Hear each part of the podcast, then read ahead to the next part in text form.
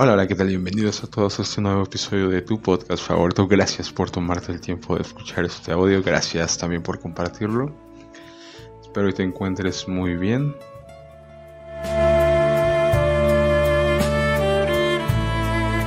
Hoy, ya con todo lo que hemos estado aprendiendo, quiero que analicemos un pasaje.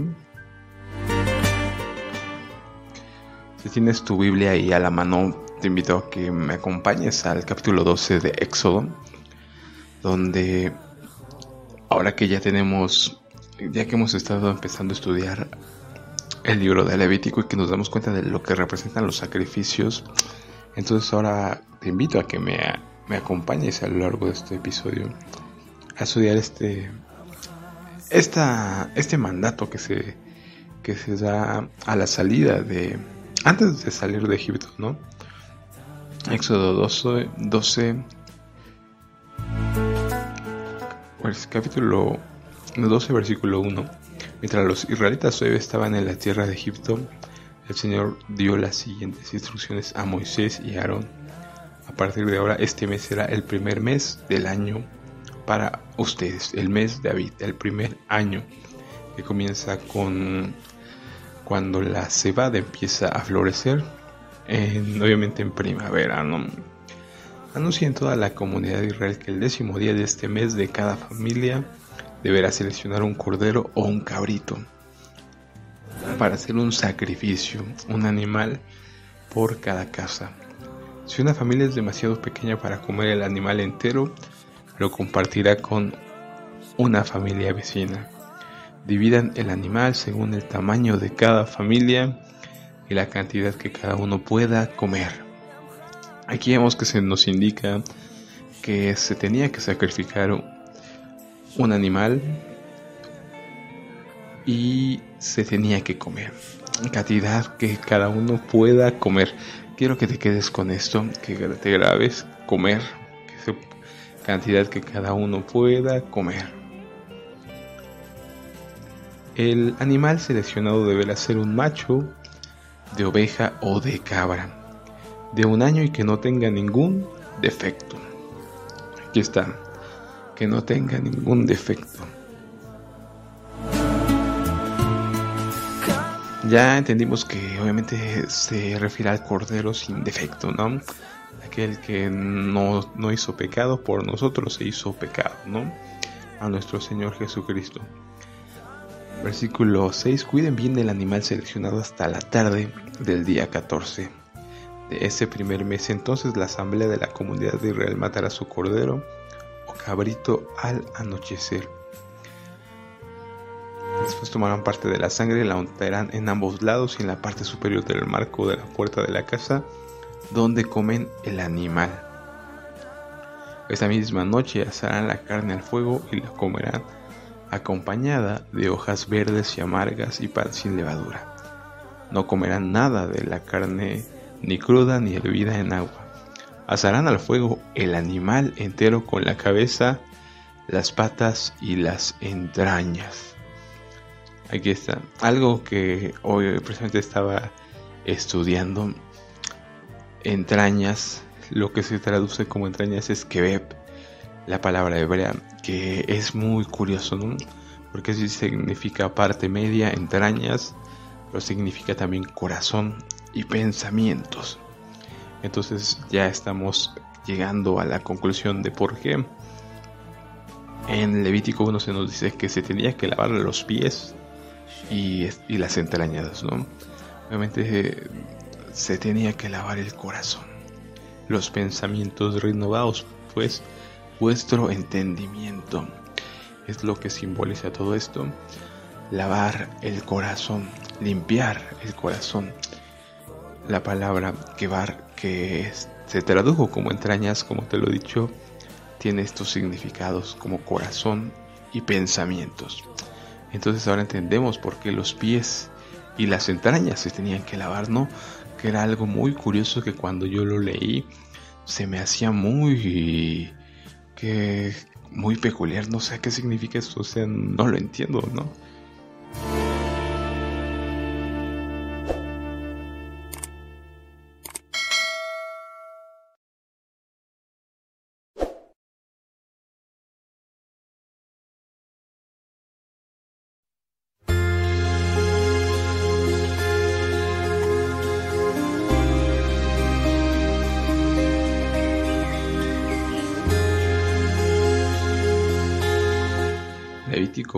Levítico 1.9, sin embargo, las vísceras y las patas deben lavarse primero con agua, después el sacerdote quemará el sacrificio completo.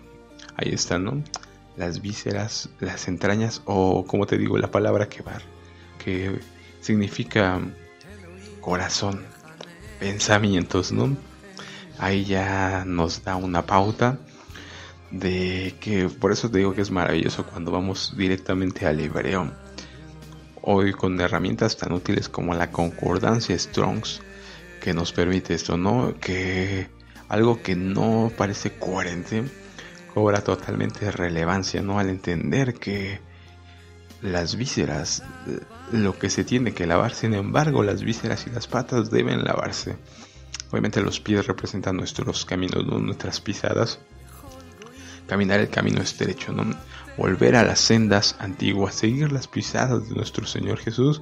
Obviamente las vísceras no representan otra cosa sino el corazón, el pensamiento, ¿no? que es circuncidar vuestro corazón y limpiar, ¿no? Y derramaré agua, agua viva y limpiaré todos sus pecados, no limpiaré su corazón. Los limpiaré de todas sus inmundicias, ¿no? Realmente sabemos que del corazón salen los malos pensamientos, ¿no? es lo que nos explica nuestro Señor Jesucristo del corazón sale lo que contamina al hombre, ¿no? Y ahora entendemos por qué se tiene que lavar el corazón y las patas, ¿no? Las vísceras y las patas deben lavarse con agua. Son cosas impresionantes, ¿no?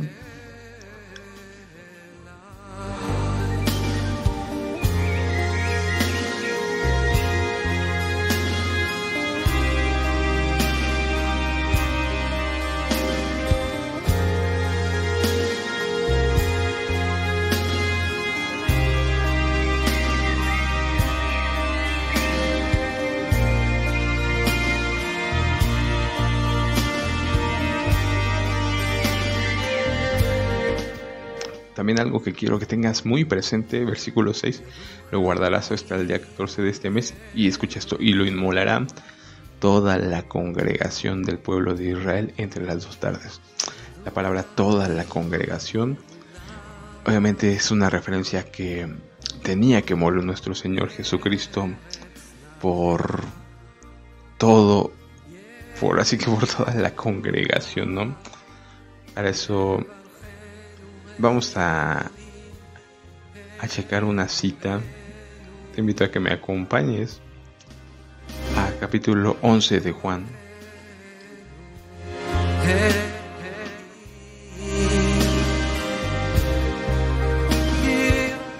Versículo 49. Caifás, quien era el sumo sacerdote en aquel tiempo, dijo, no saben que de qué están hablando, no se dan cuenta que es mejor para ustedes que muera un solo hombre por el pueblo. Qué impresionante, ¿no? Toda la congregación que nos dice Éxodo, y aquí que dice Caifás, que muera un solo hombre, un solo hombre por el pueblo, ¿no? Es la referencia a que en un solo día iban a ser quitados todos los pecados. Y lo que nos dice Isaías 53, ¿no? El cargo nuestros pecados. Por nosotros se hizo pecado. Es mejor para ustedes que muera un solo hombre por el pueblo, por la congregación, y no que la nación entera se destruido. No dijo eso por su propia cuenta como sumo sacerdote. En aquel tiempo fue guiado a profetizar que Jesús moriría por toda la nación. Y no solo por la, esa nación, sino también para congregar y unir a todos los hijos de Dios dispersos por el mundo entendemos claramente que la dispersión se refiere a esto, ¿no? A las ovejas perdidas de la casa de Israel, los dispersos, ¿no? Qué impresionante entender todo esto, que es, es fascinante, ¿no? Espero y tú también estés entendiendo esto y que te maravilles tanto como yo, ¿no? Que como te lo he dicho, cuando empezamos este camino, vamos en aumento, ¿no? Y no hay un solo día que no aprendamos algo nuevo, algo fascinante, algo que nos maraville, ¿no?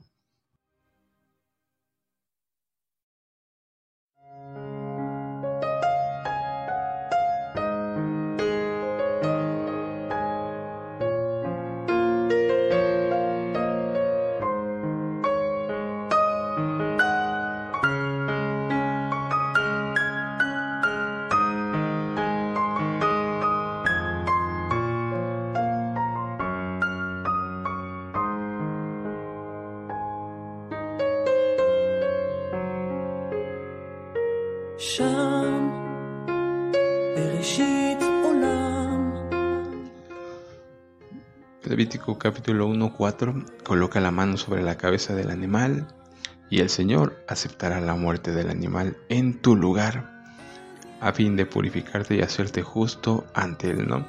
Es un versículo que analizábamos que es impresionante, ¿no? Como hoy tenemos la, la representación de poner la mano sobre la cabeza del animal, ¿no? Es el momento en que se transfiere, se hace ese intercambio, ¿no? Aceptará la muerte del animal en tu lugar. Obviamente, por eso cuando vemos que se tiene que hacer un sacrificio, siempre se le ponía la mano, la mano en la cabeza para transferir ese, hacer esa transferencia, ¿no? De que él moriría en tu lugar. Coloca la mano sobre la cabeza del animal y el Señor aceptará la muerte del animal en tu lugar a fin de purificarte y hacerte justo ante él. ¿Qué nos dice el autor a los hebreos? Exactamente esto, ¿no? que nuestro Señor Jesucristo vino a justificarnos, ¿no? A morir en lugar de nosotros. Levítico, Levítico 16, versículo 21. Pondrán sus dos manos sobre la cabeza del macho cabrío vivo y confesará sobre él todas las iniquidades de los hijos de Israel, todas sus rebeliones y todos sus pecados, poniendo, poniéndolos así sobre la cabeza del macho cabrío, y lo enviará al desierto por mano de un hombre destinado para esto.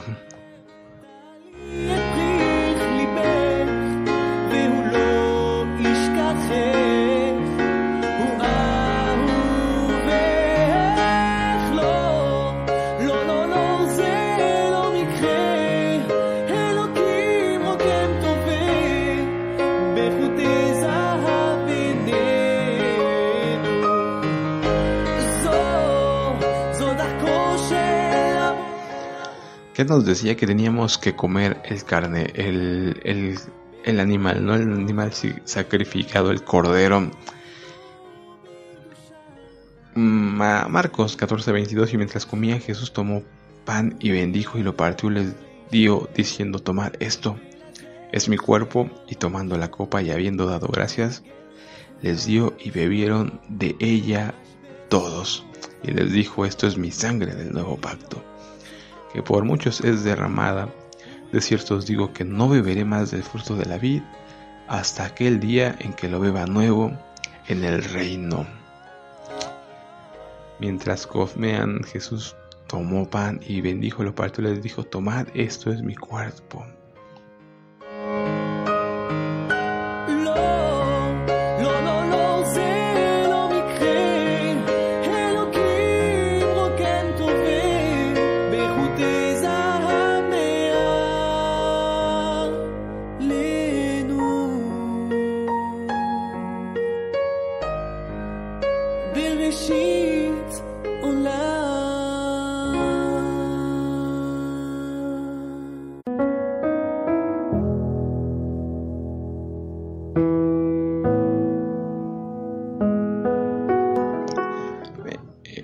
Juan capítulo 6, versículo 51. Escucha esto, es maravilloso.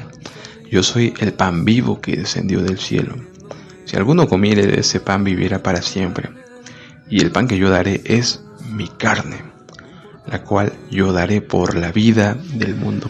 Otra vez nos lo deja claro, ¿no? Eh, precisamente en capítulo 11 de Juan que, nos, que decía Caifás, y es, es mejor que muera un solo hombre por todo el pueblo la cual yo daré por la vida del mundo. El pan que yo daré es mi carne, la cual yo daré por la vida del mundo. Entonces los judíos contendían entre sí diciendo, ¿cómo puede darnos a comer su carne?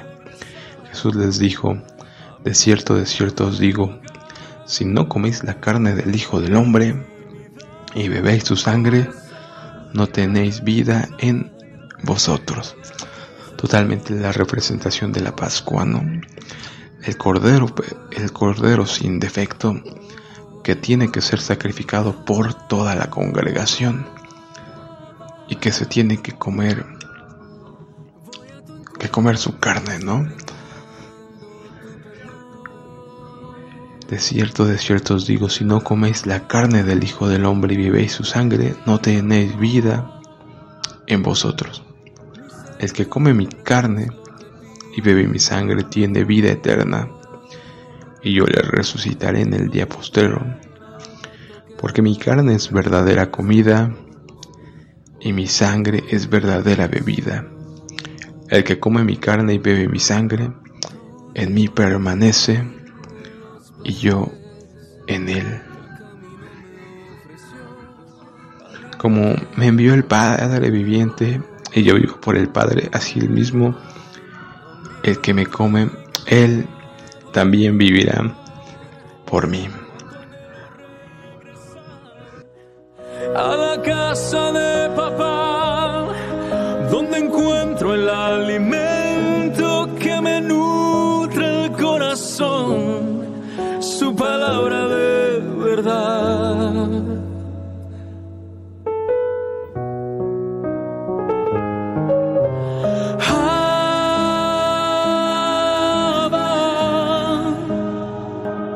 Qué maravilloso, ¿no? Realmente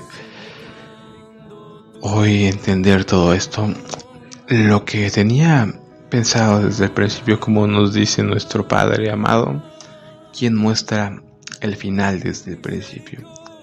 Vemos desde Éxodo ya nos está enseñando que teníamos que comer la carne y que teníamos que sacrificar al cordero, al cordero sin defecto, como me envió el Padre viviente, yo vivo por el Padre. Asimismo, el que me come, él también vivirá por mí. Hoy arrepentido estoy.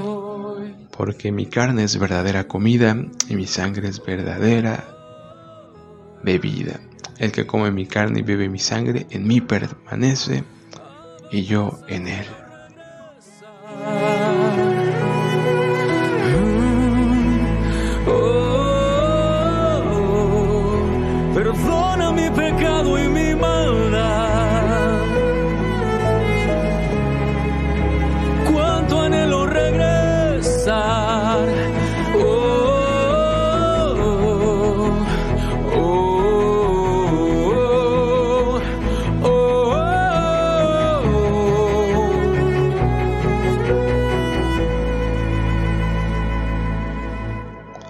Levítico 17:10 Si algún israelita de nacimiento o extranjero que vive entre ustedes come o bebe sangre en cualquier forma, yo me pondré en contra de esa persona y la excluiré de la comunidad.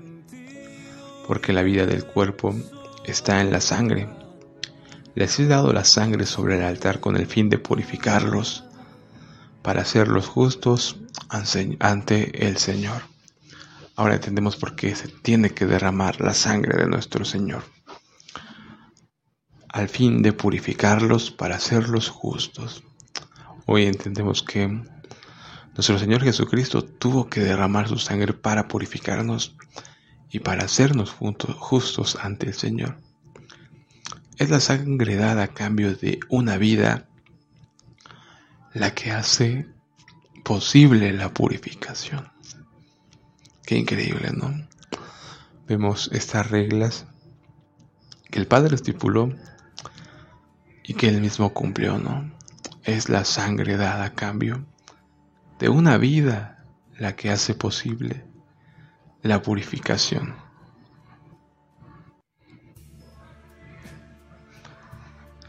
Por esta razón le he dicho al pueblo de Israel, nunca coman ni beban sangre, ni ustedes ni los extranjeros que viven entre ustedes. Que nos dice nuestro Señor Jesucristo, esta es la sangre del nuevo pacto, que por muchos es derramada.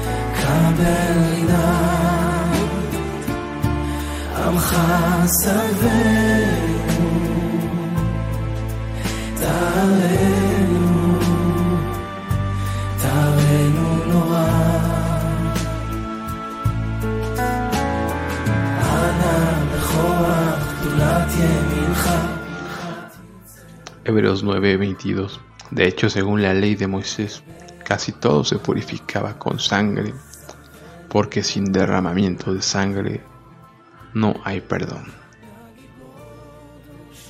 Ahí está, ¿no? Vemos exactamente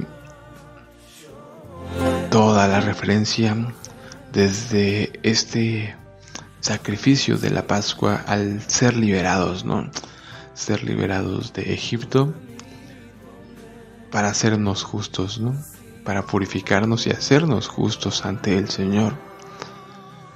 Pusimos todos nuestros pecados y intercambiamos la vida, como nos dice el Levítico 1.4, ¿no?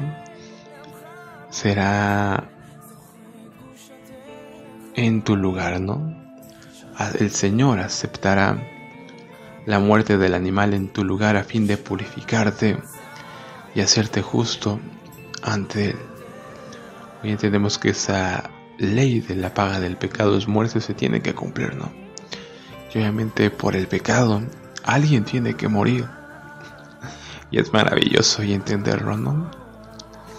Que todas nuestras transgresiones, todos nuestros pecados han sido cargados sobre un inocente, ¿no? Sobre aquel que que jamás pecó, pero por nosotros se hizo pecado.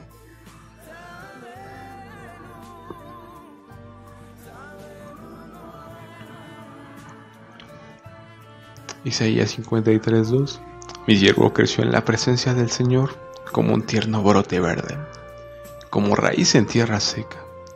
No había nada hermoso ni majestuoso en su aspecto, nada que nos atrajera hacia él fue despreciado y rechazado, hombre de dolores, conocedor del dolor más profundo, nosotros le dimos la espalda y desviamos la mirada. Fue despreciado y no nos importó. Sin embargo, fueron nuestras debilidades las que él cargó.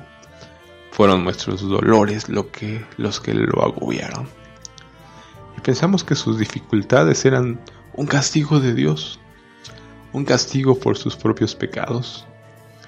Pero Él fue traspasado por nuestras rebeliones y aplastado por nuestros pecados. Fue golpeado para que nosotros estuviéramos en paz. Fue azotado para que pudiéramos ser sanados. Todos nosotros nos hemos extraviado como ovejas hemos dejado los caminos de Dios para seguir los nuestros. Sin embargo, el Señor puso sobre los pecados de todos nosotros. Fue oprimido y tratado con crueldad. Sin embargo, no dijo ni una sola palabra. Como cordero fue llevado al matadero y como oveja en silencio ante sus trasquiladores, no abrió su boca. Al ser condenado injustamente se lo llevaron. A nadie le importó que muriera sin descendientes, ni que le quitaran la vida a la mitad de camino, pero lo hirieron de muerte. Por la rebelión de mi pueblo, él no había hecho nada malo y jamás había engañado a nadie, pero fue enterrado como un criminal fue puesto en la tumba de un hombre rico. Formaba parte del buen plan del Señor aplastarlo y causarle dolor. Sin embargo, cuando su vida sea entregada en ofrenda por el pecado, tendrá muchos descendientes. Disfrutará de una larga vida y en sus manos el buen plan del Señor prosperará. Cuando vea todo lo que se logró mediante su angustia, quedará satisfecho y a causa de lo que sufrió mi siervo justo, hará posible que muchos sean contados entre los justos, porque Él cargará con todos los pecados de ellos. Yo le rendiré los honores de un soldado victorioso, porque se expuso a la muerte. Fue contado entre los rebeldes. Cargó con los pecados de muchos e intercedió, por los transgresores. Maravilloso, ¿no? Hoy que el Padre nos permite entender la magnitud de lo que de lo que hizo por nosotros. Mi siervo justo hará posible que muchos sean contados entre los justos. Esa es la gracia. Ese don inmerecido, ¿no? No nos merecíamos el perdón, pero Él no lo da. No, no nos merecíamos la vida eterna, pero así nos la da. No nos merecíamos la adopción, de ser llamados hijos de Dios y Él no la dio. Entonces, ¿qué podemos hacer? Simplemente a estar agradecidos de por vida, ¿no? Algo que precisamente estaba entendiendo gracias a un amado hermano, ¿no? Que eso es la gracia, ¿no? Cuando tú estás tan agradecido de por vida con alguien, que siempre vas a estar buscando agradarlo en todo, ¿no? Tratar de dar un poquito de lo que, de regresar un poco del todo lo que te ha dado, ¿no? ¿Y cómo lo podemos regresar? La palabra es muy clara, ¿no? Ama a Dios con todo tu corazón, con toda tu mente, con todas tus fuerzas.